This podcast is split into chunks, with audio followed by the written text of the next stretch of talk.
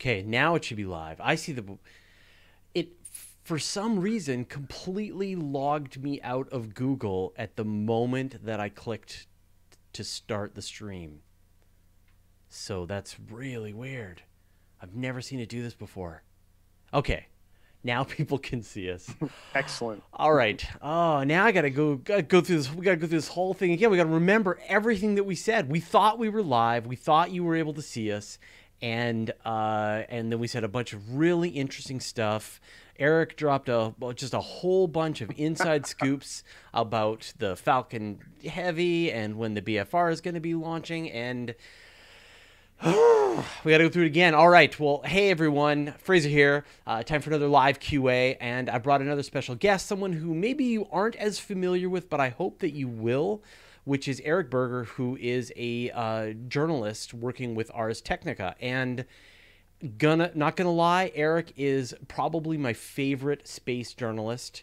Um, until I remember all the other people who I you know, really like. Um, but Eric just does fantastic coverage of all things space and generally scoops us all all the time. And uh, so I just wanted to bring Eric here. I was going to pick his brain.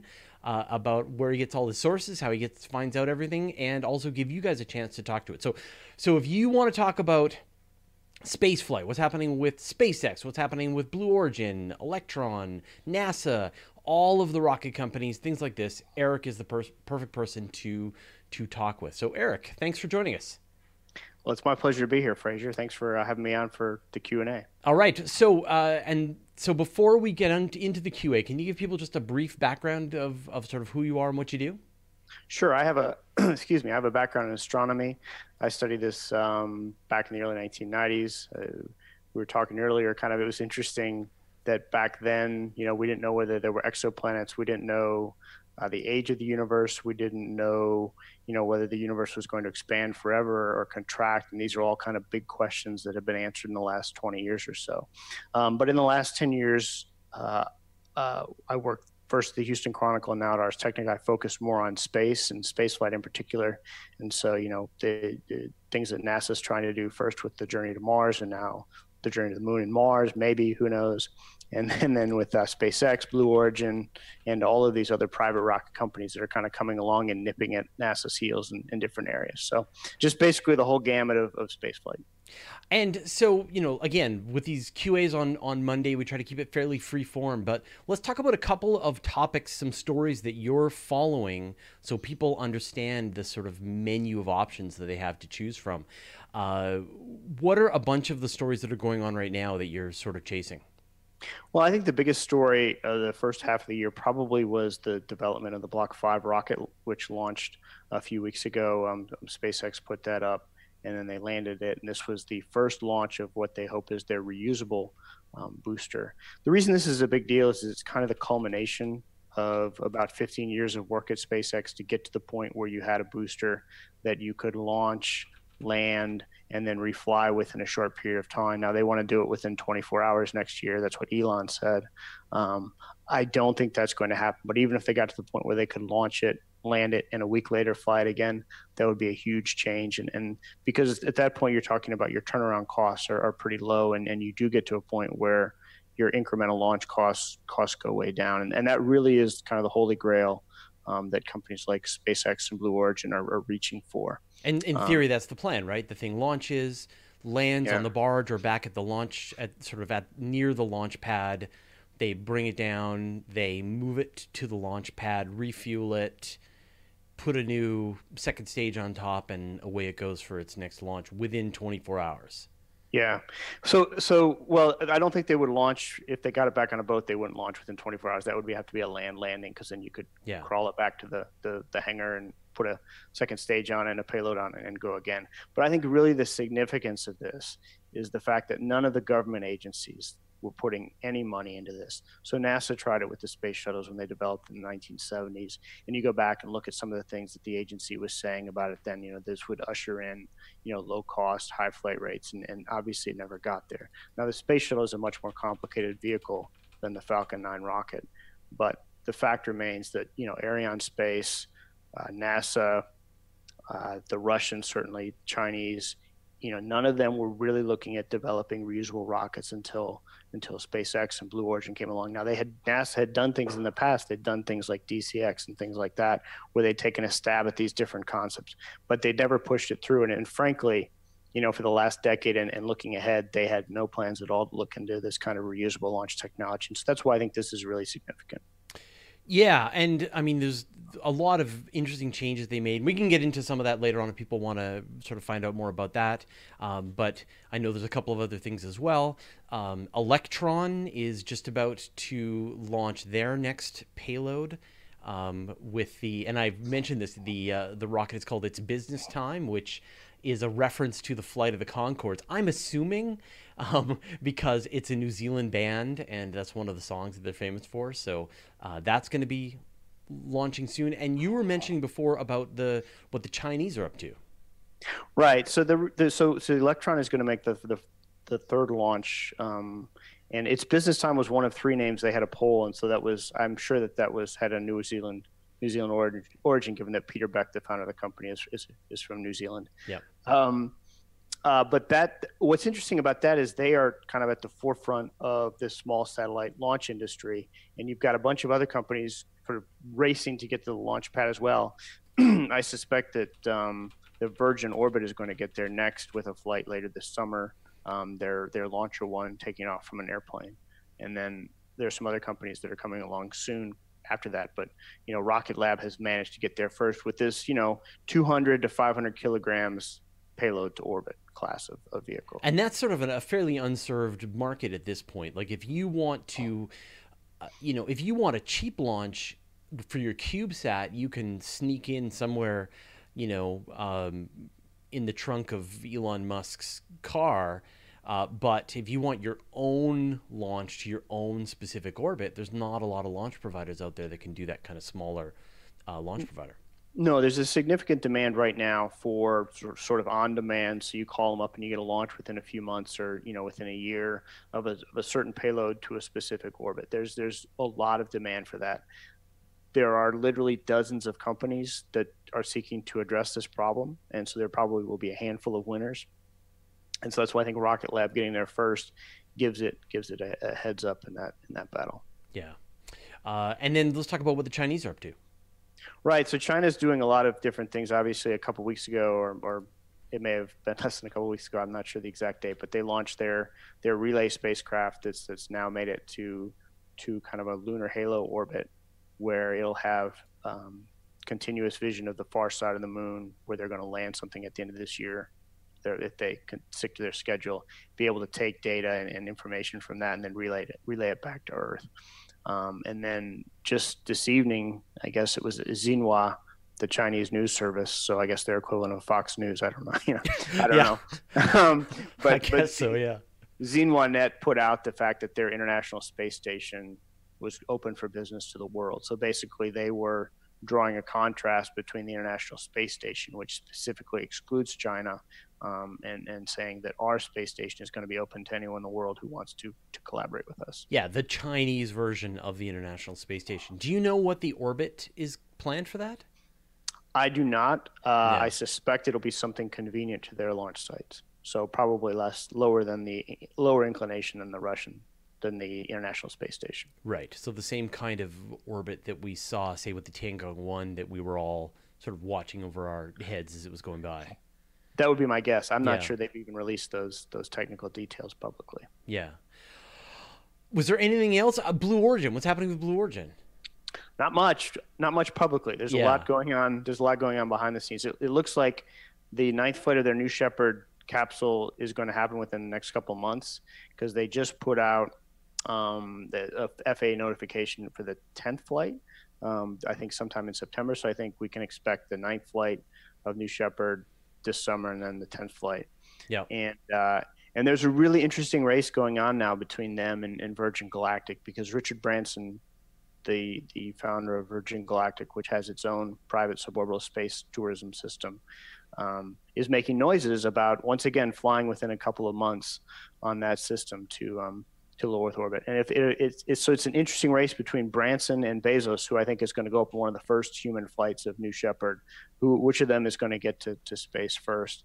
Um, but that's kind of that's just you know it, it's interesting. The the perception of Blue Origin off is often that it's some kind of vanity project for for Bezos. And, and, and let's be honest, this it is a vanity project, but it's not it's not space tourism that he's after. It's really the orbital market, and that's yeah. with the Glenn vehicle. And so they are continuing to test their BE4 engine. I think that um, they were up to about 70% of the, the, the power in according to recent disclosures of the BE4 engine, which is going to power this new Glenn vehicle, yep. and so they're continuing to, to work on that.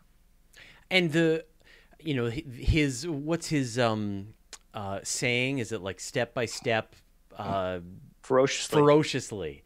So, uh, and of course, you know, Jeff Bezos uh, sells off a billion dollars worth of stock a year and uses that to personally fund Blue Origin, so he doesn't have to go through any of the sort of public, I guess, looking for clients that SpaceX is going through. So, uh, no, it's and it's interesting. He was um, about a year and a half ago. Uh, he was he invited a few journalists up to his factory, and so he was telling a story about how, like, you know, let's say that the, they they built a test stand in West Texas, but then they decided that they needed another one. You know, mm there was no need to go and, and do some kind of extensive study or convince a board of directors or you know go to the government or you know NASA put out a bid. It was basically like okay, you know, he could just say go build a second test stand and and here's the money and, and go do it. Yeah. Um, and actually, I think they have they have four test stands maybe or two, they have at least two. I'm not sure, 100. percent I haven't haven't got to the West Texas launch site yet, which obviously I'd, lo- I'd love to do.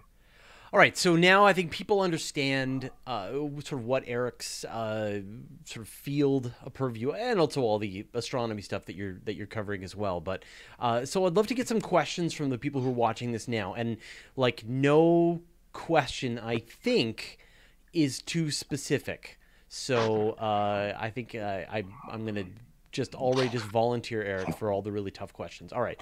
So uh, Eldon Crom wants to know what's the status of SpaceX's Raptor? Have they fired up a correctly sized version of that yet? So they have not fired up a full size version. Uh, Tom Mueller was at the International Space and Development Conference this past week in Los Angeles, and he got an award. And as part of that, he touched on the Raptor development. And I believe he said something to the extent that they expect to have a flight like version ready for testing next year. So the subscale Raptor test that they, I think they showed that when Elon did his talk in 2016 at uh, the at the International Astronautical Conference. They're they're continuing to work up to the full scale test, full scale engine probably next year. And that was the that was sort of in tandem with the BFR, right? That is the BFR uh, upper stage engine and main main engine. So that's their that's they get that that's and you talk to anyone in the aerospace industry and the first step toward building a rocket is getting the engine. Yeah. So you know and, engine development is generally a, a seven year process.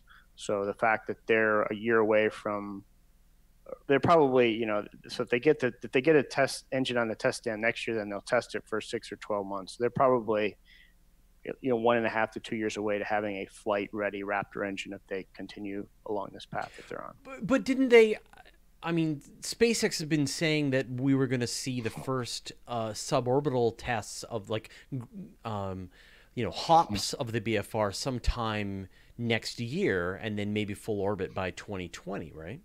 So does that sort of does, sure? That, well, I understand that it's I on. Mean, I mean, Musk's timelines are. Well, you know, uh, not only Musk, not only Musk has said that, but but Gwynne Shotwell has said that she's the president and chief operating officer, and generally she's a bit more conservative. Now, it's been really interesting to me, you know, watching the company to see Shotwell within the last six months or mm-hmm. three to six months really be much more bullish on the BFR. Um, so it was. It, you know, because you really wonder as a journalist whether this rocket is real, and I still wonder. I do too. Yeah. Um, but it was interesting. It was at the at the Falcon Heavy launch um, the day before um, the launch. Elon talked to a few people at the Launchpad 2Q meeting. I got to talk to him there, and and it was was striking to me because like he walks out of this black SUV, his family's in the SUV, and he sort of walks up to this spot where I'm standing waiting to talk to him, and the first thing he says is, "That looks really small, doesn't it?" And that and that really threw me because I couldn't tell if he was joking or if he was being serious. Mm-hmm. And I'm pretty sure, you know, uh, upon reflection, talking to some people, that he was being serious because his head was not really in the Falcon Heavy development or Block 5 development. He has been spending apparently his time on the BFR. Mm-hmm. So this is obviously a very serious thing to him. And now Gwynne Shotwell is talking about these suborbital hops next year at the South Texas site. Um, I, I don't know about that. I mean, maybe they're going to be doing a like a subscale version of the the upper stage with the subscale Raptor engine. I, I don't know what their plans are. I would be shocked to see anything close to a full scale BFS Big Falcon spaceship to be PC about it. But the BFS hop test next year in in South Texas. Yeah, but I'd love to see it. But you know, we'll, I, I doubt it. But it is interesting that Shotwell is I mean, I saw her interview as well on uh, was it TED or something like that, where she was talking about these suborbital flights, you know, point to point across the planet, and that really seemed to me like, like of all of the things that the BFR can do, and will be able to do, that seems so far down the road of, of sort of a feasible business strategy. Like for the time being, for the next few decades, probably they're gonna launch constellations of satellites for much lower cost. They're going to be able to do missions to the moon. They'll be able to send people to Mars or send, you know, other missions to Mars. Like it sounds like there's a lot of space-based infrastructure that that people are going to want to get developed. And so I guess for her to bring that up as well as I can understand Musk just dreaming about it, right? But for her to bring it up as well, and she's a lot more pragmatic, is is interesting because it does it did make me feel that things are further along than maybe we had been led to believe or how we would sort of thought. Yeah, that I, I agree completely with you that it's hard enough, I think, to launch a rocket to go to the moon, let alone go to Mars, but then to sort of navigate the thicket of regulations and restrictions of launching, say, with you know within 30 miles of New York City and then landing, you know, 30 miles away from Tokyo and, and setting up all the infrastructure to get people out to that launch pad, get them on board. I mean, I mean, it just it, it seems uh, it seems like that is forever and a day away. Yeah, but, you know, let alone something within the next decade. To bring in a decelerating rocket into a city with the like, it's just there's so, there's so many. Things. I mean, the fact the fact of the matter is they have spent you know most of this decade working on commercial crew, which is a Dragon spacecraft on top of a rocket that exists, the Falcon 9, the Dragon spacecraft existed, and they are you know sort of working with NASA under a lean um, program to get six people into orbit and six people home safely from orbit. And if you think about the quantum leap of that to dozens or more people, you know, launching from Earth on a commercial capacity to landing somewhere on Earth, I mean, it is so far beyond. I mean, it just it just seems like a huge challenge, and it's it's one of those things where SpaceX is doing so many things and promising so many things. You'd really like to see them focus on a few specific goals that they have the brilliant engineering talent to attain. But you know, it seems like that point to point stuff seems almost like a distraction. yeah, me. yeah. I, it's the same thing like when I heard the breakthrough starshot idea as a way to send spacecraft off to Alpha Centauri. I would love to see that technology just used to send spacecraft to Jupiter to the asteroid yeah. belt to to other places within the solar system. Like there's so much need for that kind of very rapid deployment. It seems like you're sort of missing the forest for the trees. But but again you know SpaceX is delivering so much sci-fi Christmas at this point that we just can't, you know, so many Christmas presents that I don't think we can necessarily look, you know, you know, yeah, worry I mean, too much about it, right? Like, oh no, the BFR is going to be here a year later, the biggest yeah. rocket ever built, capable of going directly to the moon and back, and so on and so forth, right? So, I, you know, I don't get too yeah. stressed out about it. uh, people want to know. I saw a couple of people talking about this. Uh, any sort of update on the Skylon? Have you been following the Skylon and the and and you know their engine and hopes to build that as a as a single stage to orbit? Uh, I will say I do not know. No. Um, the answer is no, and I'm skeptical. Did you? I mean, did you ever cover that the that vehicle? No, no. no. Yeah. Okay. Not to a great extent. I've, I've read about it, but I haven't done any first person reporting. Yeah. So let's talk about some of the first person reporting that you that you have done. Who are some of the people that you've had a chance to to talk to, and what's you know what are some stuff that you think is pretty interesting right now? Um, well, let's see. Uh, one of the things I think that is is really interesting is this thing we talked about this small satellite launch business. I mean, this is really an area that that's heating up. And um, you know, recently I had a chance to go to the Virgin Orbit um, factory in uh, in Southern California, and they have like an actual big rocket factory out there. They're building tanks and, and engines, and you know, for this Launcher One vehicle, which is going to sit underneath the left wing of a of a 747 aircraft, and it's going to fly up to about 35,000 feet, and then a rocket is going to take off, kind of like the, the Pegasus. It's like, it's like the Pegasus, yeah, or the yeah. launch, but not quite as extreme. Well, yeah, the Stratolaunch is, is they're supposed to fly that plane this year. I I, I hope that happens because I want to see it. But Launcher One is a more appropriately sized rocket, I think, for the 747 aircraft because the Pegasus rocket's so small and it's going to be sitting under this this monstrous um, Stratolaunch. But but Virgin, you know that that will be really cool to see happen. And you know, it, again, it's kind of this really truly commercial approach to spaceflight. You know, they have not had any public money for this, and you know they're looking at a mix of government, private, and academic payloads.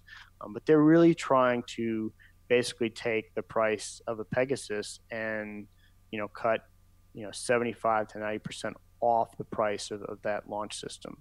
Um, and so if they succeed in that, again, you know, companies like SpaceX get all the attention for doing the impressive things that they've done with launch costs with the Falcon 9, but but sort of doing that same thing with the commercial sized you know, smaller payloads would be would be extremely impressive as well. Yeah.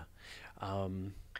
And then and then if you keep keep going down that road, you know, you have this proliferation of, of 3D launch you know the, the additive manufacturing is, is, such this this hot buzzword in in aerospace right now. But you know you have 3D printed engines that aero companies like Aerojet Rocketdyne are talking about. Then you have Relativity Space out there talking about printing the entire. Yeah, they were know, able to bring it down to about 100 parts, weren't they?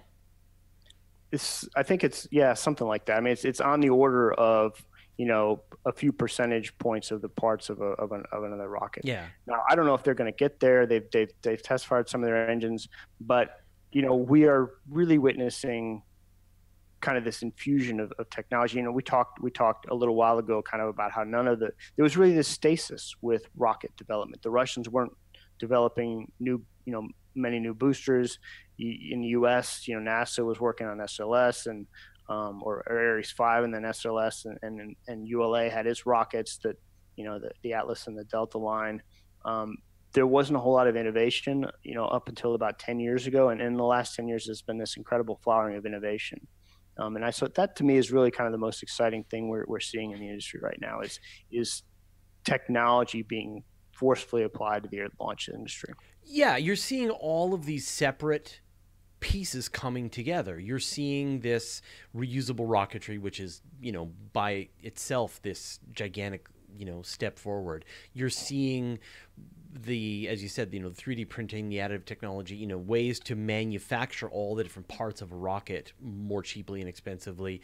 Ideas about more, uh, you know, better fuels, you know, like a methane as, as opposed to you know kerosene as a way you know the plan for the bfr is that you can just make the fuel right out of the air which is a pretty exciting prospect if they actually get that fuel factory going. So sort of not so bad on the environment.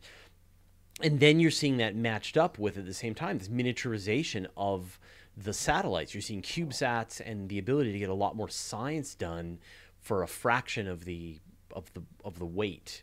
And and what this is going to it feels now that this is just this big infrastructure play that's then going to move us forward. And then 10 years from now 20 years from now the kinds of payloads the kinds of things that make sense to launch will be things that will be i'm sure we're going to find really surprising. We're like oh i never thought this would be the kind of thing. We're going to see space mining. We're going to see and especially all of these high speed internet satellites. You know where i live the cell phone coverage is terrible, and I would love to be able to get high speed internet to you know more remote regions. So all of these coming together, I I, I totally agree with you. Uh, hit us up with a bunch of questions while you're, and if you've already asked a question and I didn't get to it, by all means, please just put it back in again, and I will sort of pick up another round. Uh, so now you've got a cool newsletter that I think people should check out. I'm going to put it up on this on the uh, on the browser, but uh, let people know about it. Yeah. So actually, we just started it um, last Thursday was the first edition, but the idea was to. Uh, so I, have worked in the past with a guy named Jay Rosen. He's a um, pretty widely known journalism professor at, at, New York University. And one of the things that he's always been interested in is collaborative journalism. So, you know, reporters working with readers as sources or, or having them contribute, contribute, contribute to the story. And the idea that, that we came up with through this was to create a newsletter um, about what what are my what are readers of Ars Technica really interested in? Well, they read they really read stories that are about launch vehicles. Um, what do they know? They actually know a lot about these things too. Yeah, surprising so amount.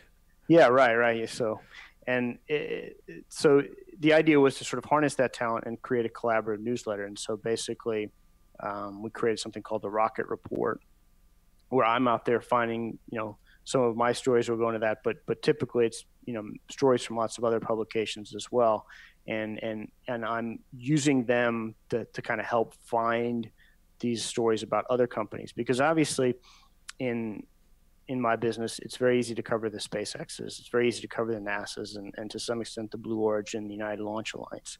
But there has been this real flowering of companies and around the world and so there are literally dozens and dozens of dozens and dozens of launch companies with vehicles in different states of development and I wanted to have I wanted our coverage to be more inclusive of that. So not just to be about SpaceX and not just to be about NASA, but to sort of try to cover the whole industry.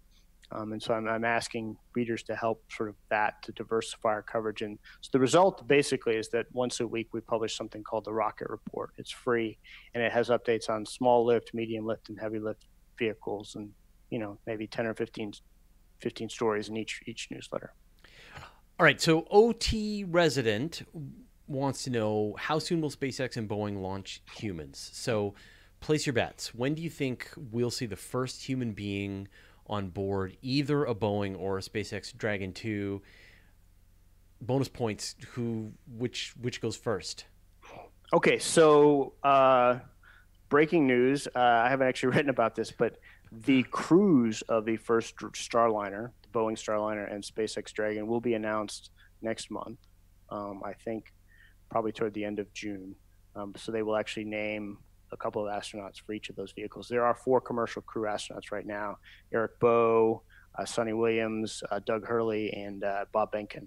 Um, they've been training. They've been, you know, going to SpaceX and Boeing over the last couple of years to understand those vehicles. But they will actually get assigned to flights, um, and so that tells me that NASA thinks that they are probably nine to 12 months away from the first crewed flights. And so I would put um, probably, if, if I had to put money, I would say the first one goes um, uh, in May or June of, of 2019. And do you think it'd be um, Boeing or SpaceX? Well, that's a, that's a great question. Um, I, I, have my ear pretty close to the ground on this, and I people who would know tell me they don't know. Okay. yep. um, but I get the sense that that Boeing is a little bit ahead. Um, they they have um, they have their rocket, obviously the Atlas V, um, and they're building they're building lots of Starliners in Florida. Um, now SpaceX has their rocket now too, the Block Five. It's still got to get seven flights in. That'll right. happen. They'll have that like um, next Thursday by next Thursday. Yeah, no.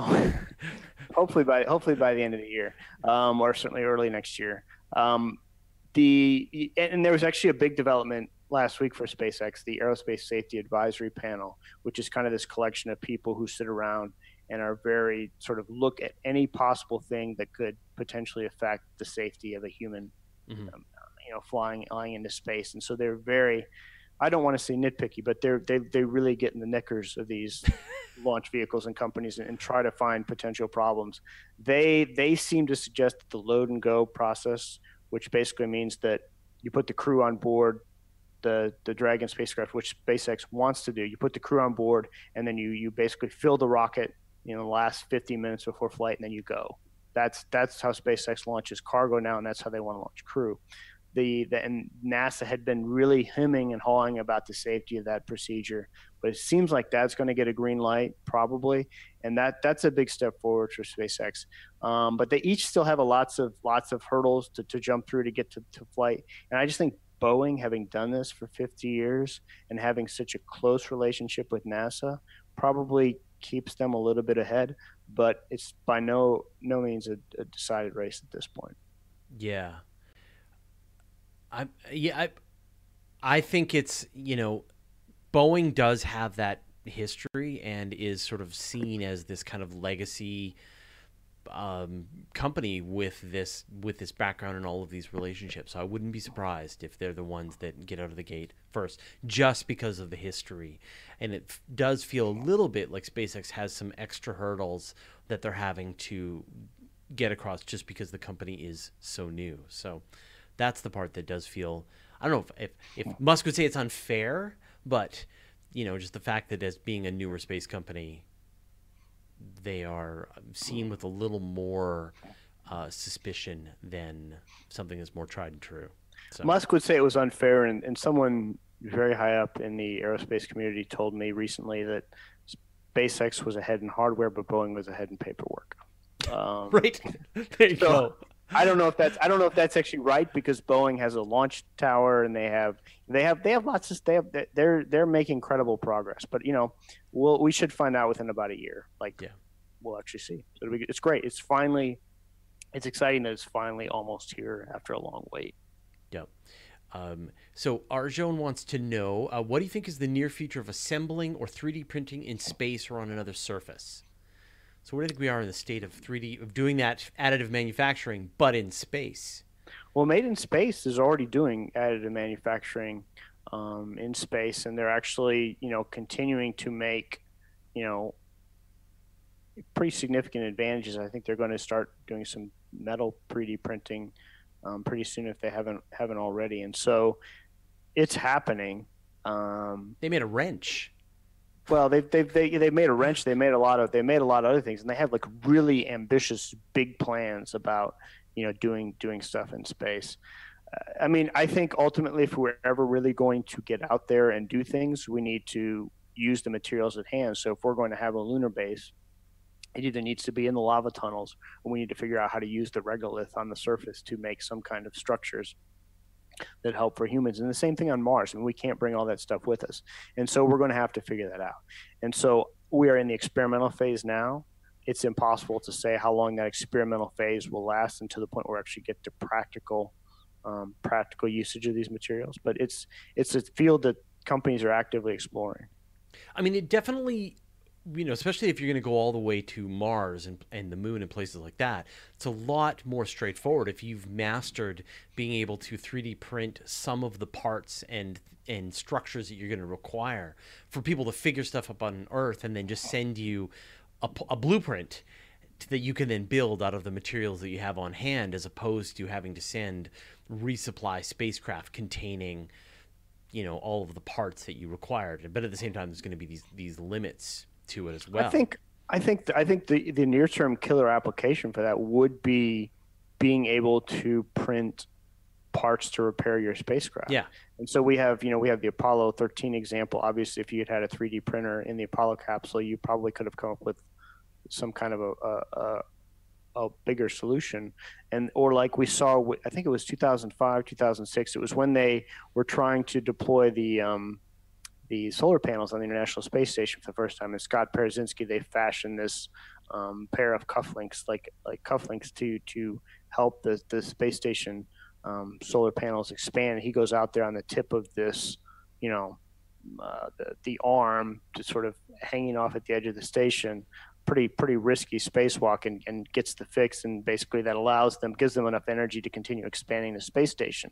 Um, uh, again, you know, in spaceflight, and especially if you're beyond Earth orbit where you can't come home right away, you're going to things are going to go wrong, and you're going to have to fix your vehicle.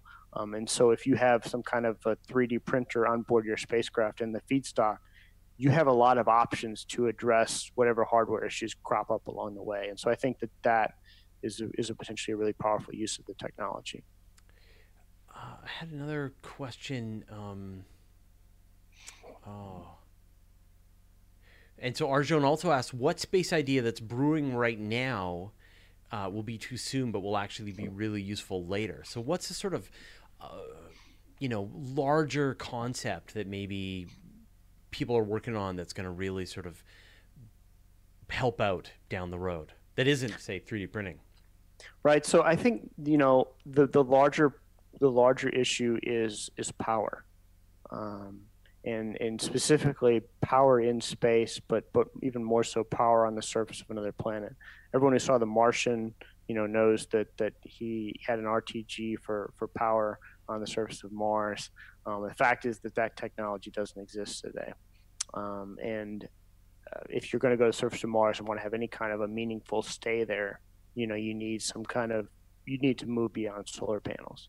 Um, and so NASA just recently announced the results of this kilopower yep. um, plan. But uh, you know, I've talked to some other people in the industry, and they're kind of like, "Well, that's a nice, you know, example, but it's not really the kind of thing you need for human hmm. human activity." Um, and so, if we're going to do power in spaceflight, um, and specifically power for things like electrical propulsion um, throughout the solar system, um, you, things like nuclear thermal propulsion or, or surface power, we really need to get serious about nuclear energy sources. Um, and NASA's taking some steps like on that. There's some interesting work being done at Marshall Space Flight Center in Alabama, but there's nothing being done right now that leads me to believe we're going to have a viable Mars base right. in my lifetime. It's funny uh, whenever we talk about nuclear rockets in you know when we do some of our episodes in the Guide to Space, and I'm always having to dig up these old videos from the 1960s and 70s that they were testing out nuclear rockets, um, and now finally we've got the kilopower, which is this fission reactor that's going to provide electricity. Now, the but the Soviets they made a bunch of their spacecraft with fission reactors on them. So, I mean, a fission reactor on a spacecraft is not a new concept. It, you know, it's been pretty tested and, and works, but it's, you know, is it is it more? Is it a bureaucracy? Is it a weapons it's, proliferation it's, problem? It's an environmental slash you know political will kind of thing of, of building the support for these kinds of using these kinds of technologies in space like the engineering you know know-how is there obviously. And that's you know that's one of the things where if you really were going to put together a serious international program to go to the surface of mars you know that's where you might bring in the french or the russians um, and to sort of develop these systems. But again you know the optics of the us relying on russian nuclear technology you know, g- given all of the proliferation concerns with North Korea, it's just hard for me sometimes to see us getting past these geopolitical questions to getting this this meaningful exploration. But that's the kind of thing that you have to do if you really want to get serious about this this kind of exploration. Yeah, um, but I mean, what is the so? I mean, if the kilopower isn't big enough, and that's you're the first person that I've actually talked to that that sort of has have mentioned that you know, solar power is the way a lot of this stuff has been done, or RTGs like what's on Curiosity and it's going to be on the Mars 2020, and the kilopower is like the the next version up above that. And of course, you know, if you can get um, an even more powerful reactor, then you can start doing some of those more powerful uh, ion engines, things like that, that actually give you a much more efficient fuel system. I mean, what does it look like then? Is it as the sort of the, the power that you're talking about, like a like a nuclear power plant on the surface of Mars, like something that's more like, you know, with the cooling towers? Like, is that the kind of scale that we're looking at? No, I think you're looking at probably a large RTG source and, and it, but sort of some kind of megawatt power plant. Um, I'm not a nuclear engineer. I yeah. couldn't tell you what your best best system is. I just know enough to basically understand that you know, we're not really working on these kinds of research projects or engineering well, if yeah. I was at, if I was your assignments editor at Ars Technica, I would assign you that story. well, that would be that would be a good story for me to pursue. I'll have to put yeah. that. Yeah, put there you go. um, uh, all right, take some more questions. If anyone's got some more questions, otherwise, um, what about the James Webb Space Telescope? uh, uh, pieces are still falling off it. That's probably not a good thing. I was wondering about that. Now, of course, my plan is to take the whole James Webb Space Telescope to encase it in maybe a block of glass and put it in a museum somewhere so that it never fails. so, so you know, Right. the thing about the James Webb, they're getting lots of grief for for really being, you know, going through all these problems. But the fact of the matter is, you know, if you have one chance to launch it safely into space, and you have one chance for it to expand, you know, once you get there, and you know, you have this basketball-sized, um, uh, the, the sun shield, basketball court-sized sun shield, and and so forth. They've really got one chance to make this work, and it's extremely complicated. I mean, uh, John Grunsfeld, former NASA astronaut, was director of the science director at, at NASA for several years. Um, retired, you know, a, a, year and a half ago or so. Um, don't don't hold me to the dates on that, but basically said, you know, that there is a lot of soul search go- searching going on there because the risks of this are so high, and so Yeah. they have this long, complicated, expensive testing program for the James Webb, but that's because the process to getting it to unfurl correctly in space is long and complicated and everything's got to go just right.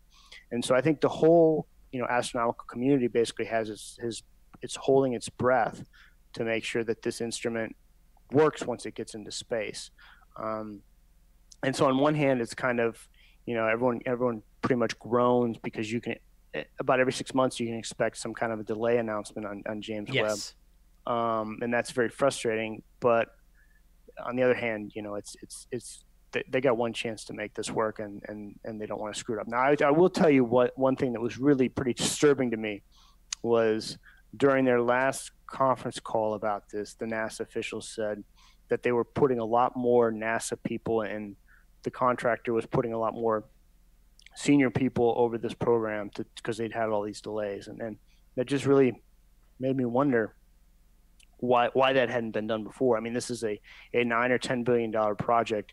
The you know the astronomical community has d- devoted you know a decade of resources to this and, and longer in terms of development.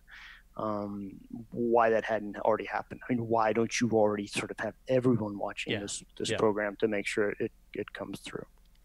I mean, it, I mean, part of it is the, the just the sense of scale. Like when people people were so excited about the TESS launch, and I've heard TESS described as the finder scope for the James Webb Space Telescope. It is a the scale of construction to build something like the James James Webb Space Telescope is just is just mind bending, and you know, and the the money that's gone into it and the technical challenges they've had to overcome. And as you said, you know, they only get one shot of it. You know, they can't go up and fix it. They can't send Mike Massimino and his team to to go fly out to L two and uh, you know bang no, they the they they they, they didn't put any, they're not putting anything on it for like a for like a something to go grapple with it. It, like I thought it has a docking ring on it. They actually put a ring on it so that it can, you know, in the future maybe get clamped. So Mm, I don't think so. Really? But- Okay. Or, or, or, or maybe it wasn't. Maybe maybe maybe, Yeah. maybe you're right. But it's like there's there's the interfaces. It's not designed to be opened up or worked on, you know, at all. Once oh, for sure, for sure. But but you know, who knows, right? BFR knows, flies yeah. out, grabs it, scoops it up, brings it home. You never know. And there's a lot of the fixes they had to make to the we're we're trying to live in the real world over here. I know. I understand. I understand. I'm. I'm it, listen, people. It's either that or it's my big block of glass, and you can look at it in the museum, and that's where James Webb is going to live forever, so that it can never it can never die and and and leave us. Um, but the, I mean, we've already run up against, or the the construction of the James Webb has run up to the law that Congress put in place to say how much they're allowed to spend and on this topic. So, what do you think is going to happen at this point? I mean, So last week, uh, Jim Bridenstine, the new NASA administrator, um, was before Congress for the first time, and and let me just say that that you know he had a very trying confirmation process. yes, Um, he it was did. a, it was a party line vote, um, and and you know the Trump administration, frankly, has put up a lot of stinker nominees for some of the for some of these positions, um, but and Bridenstine certainly has a partisan past, but I think of of the potential choices, he was he had he could be pretty good for the space agency, and I, and I still I still think that. And actually, since he's become administrator, you know he's done done a lot of pretty good things. He's been very inclusive in his the talks that he's given, spoken about you know all of NASA for the whole you know doing things for the whole country, and you know he's talked about climate change being real, and he's had an evolution of his views on that. Um, and so I, I think I, I would encourage people to give him a second chance or give him a chance despite the, the confirmation process. Any, but anyway, he was before NASA and was asked about the James Webb. I forget the senator who, who asked him, but Right. he basically said that, that yes, they're in the process of doing this analysis of to find out a new launch date, to set a new launch date. And as part of that, are they going to bump up against the cost ceiling that the cost cap that that that Congress has imposed on on that? And if so, he was said he would very humbly have to come back to Congress and, and ask for more money. I suspect they'll bump into that cost cap because that seems what always happens. But, Yeah. but he said they sh- we should know this summer, so probably within the next month or two. Yeah. Yeah. A lot of people have been asking me sort of what I think about Bridenstine. And, you know, my perspective is, you know, he had a rough start. He recanted the global warming, uh, climate change approach, which was good. And now, and he's definitely a big space nerd. So now it's just a matter for him to take action. And so we're waiting for him to definitively take actions that will then give you a much better sense of where he stands. But right now, the things he says, I'm fine with them. So Yeah. just keep keep going. You Yeah, so I space mean, the nerd. thing, the the thing you have to remember with the administrators, they are carrying out the priorities of the, the administration. And so behind closed doors, we can't be sure what he's advocating for within the White House. And that's really, you know, Mike Pence and, and the vice president's office. Um, you know, and I'm sure people have lots of different opinions about, about Mike Pence, but I, I will say this, you know, you look at the, how the U.S. government has functioned for the last year and a half in a lot of different areas. And one of the areas that's been relatively steady and hasn't been a real crap show has been space policy. And I don't think it's a coincidence that that's being run out of the vice president's office um, Yeah. almost entirely. Uh, Nuno Fernandez asks The military spy telescopes that are already being used for science, are they really better than Hubble? So is that probably a reference to WFIRST? That's what I was thinking, yeah. And so just sort of like, I mean, the the fact that the WFIRST telescope is a is a is one of two satellites that the National Reconnaissance Office Yeah. got handed over to NASA because they weren't good enough anymore is fascinating. What do you think is the sort of state of their current reconnaissance uh, satellites? I think the current military spy telescopes are trying to find the Zuma spacecraft. no, I, I, who knows? I, mean, I, don't know. I'm not in the military. Um, I'm sure they have outstanding spy telescopes. I don't think they're probably looking back to the beginning of the universe for intelligence, though. They're probably using them for non, largely non-scientific means. They're just yeah, they're they're looking at every spot on Earth from above at as high resolution as they can possibly get. That's right. and then running it all through enormous computers. yes. Uh, what, but what do you think the X37 does? Uh, that's a great question. I honestly think it is is it's a number. It serves probably a number of different masters, but I think you know I think the military is genuinely interested in people you know putting using military in space, whether it's to have some kind of installation, maybe at, at Geo or or some kind of activity like that. Um, so I think that they're interested in a much lower cost launch, um, uh, and I think the X37 you know B could be sort of some kind of test bed for some you know future human human missions um, among other spy capabilities. Um, clearly, the military wasn't happy in the 1970s when basically under the Carter administration they were told to work with NASA on the launch vehicles. And then after Challenger in 1986, they, they essentially got the green light under the Reagan administration to go their own way, and they have. And so they're they're just looking at, you know, they're doing lots of different things. As to what particular spy purposes the X-37B is used for, I don't have any idea. I, I mean, my theory is that it's a big box that they put things that they want to know how they experience space, and then they bring it back to Earth and they open it up and they look at what happened to the things. So I think that's right. I mean, I think it's Right? a test bed. Test Yeah, bed so they just- they- they put- activities. they put Yeah. detectors and they put camera systems and they put um, various kinds of materials and they just see how these things experience a year in space and then they bring it all back to earth. Because it, the fact that it returns right? This is what mm-hmm. you need. And there's very few places apart from sticking a li- you know a little bit of cargo in a dragon capsule when it returns to earth and lands on US soil there's not a lot of ways for the military and for any of these people to just test out different materials in a ideally in a you know in a top secret way to be able to just see what they do so that's you know that's what i suspect it is it's, it's just for materials testing Yeah, I mean, know. after the space shuttle, you know, Yeah. went away. they- but even the space shuttle right it was you know the they didn't have a lot of opportunities to do classified reconnaissance right. That's right. launches and so they've now got their own vehicle that they can send up to space with whatever cargo they want inside of it and they can bring it back down and see how it did and Mm-hmm. and you know nothing more fancy than that i think um, got about uh, seven minutes la- uh, left uh,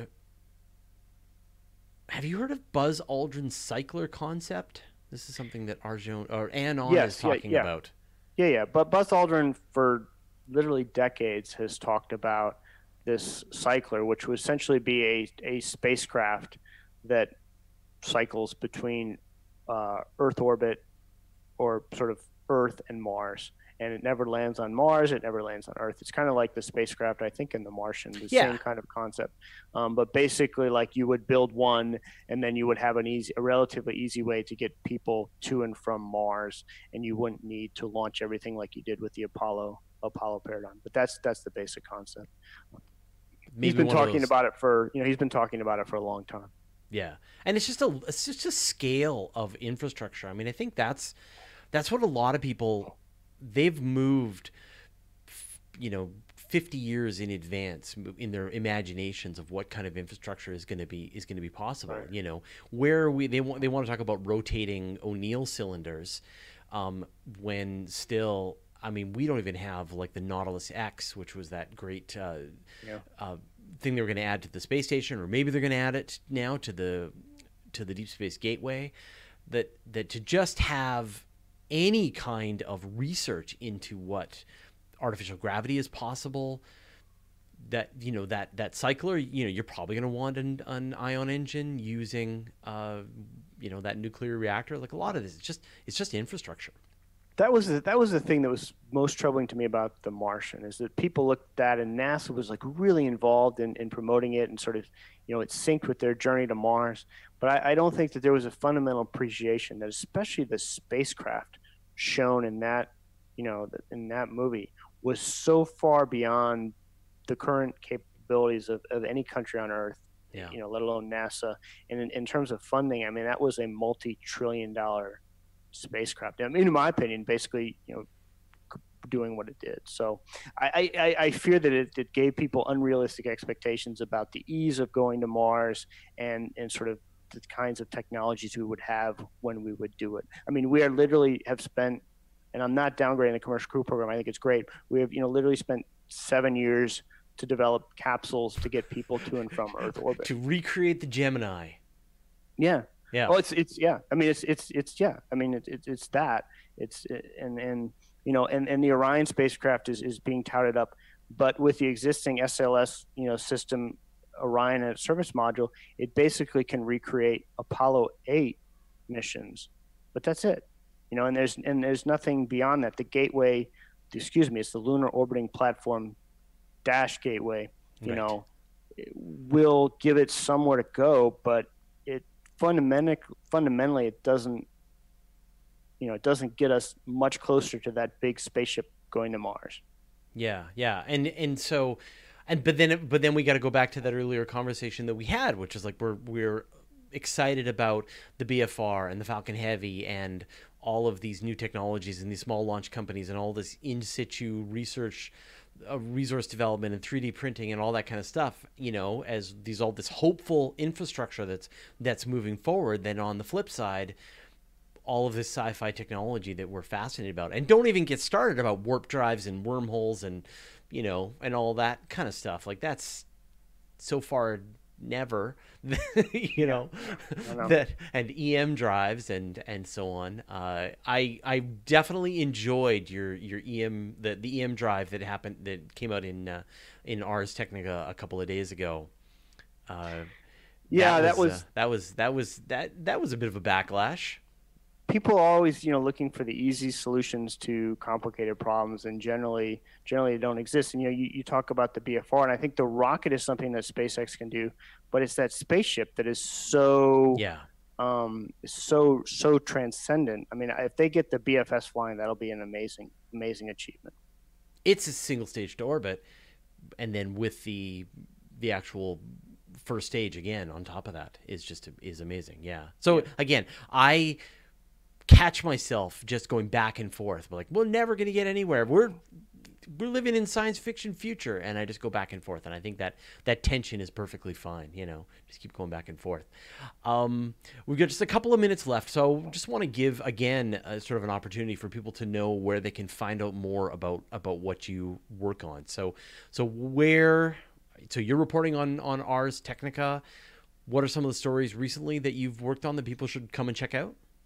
Well, I did a long feature on the, the Block 5 launch that basically talked about all the work that had gone into that and, and where that rocket is going.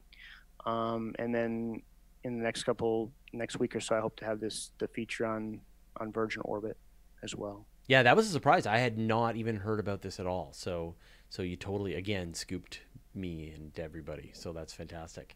Uh, and of course, the uh, the rocket report, which you can go and sign up. And then, how often does that does that come out? And we're hoping to come out every Thursday at around noon. And but you're you're looking for contributions from your audience as well, right? Yeah, that link that you provided, people can go sign up for the newsletter, but they can also uh, there's also a place there for people to submit ideas, either for us to cover as stories or existing stories, just links that people found are interesting about launch vehicles to share those. And uh, Arjun is saying that your greatest leap articles were great. Oh, thank you very much. Yeah, that's a big series we ran at the end of, of 2017, the beginning of this year, that looked back at the the Apollo program, and, and I know a lot of these the older engineers and astronauts and flight directors who worked in that program. They live in Houston, and so we went out and interviewed them on video and, and did a nice seven part series about that program. Yeah. Well, and uh, again, another reminder. Uh, like I said, Eric, and I hope now at the end of this hour, you guys can see why I'm such a big fan of of Eric's work over at Ars Technica. Highly recommend follow him on Twitter. Uh, Sci Guy Space, I have it memorized. Um, and uh, and read his work on on Ars Technica. Get involved with the Rocket Report newsletter and uh, and sort of help contribute to to all of this burgeoning new space industry. Eric, thank you so much for joining us on this live QA. Uh, everyone, give a thumbs up and uh, and then follow him uh, with his regular reporting. And and thanks for you know showing up and hanging out with us. Totally my pleasure, Fraser. Thank you so much to you and your your viewers. Really appreciate All right. it. All right, thanks a lot, man.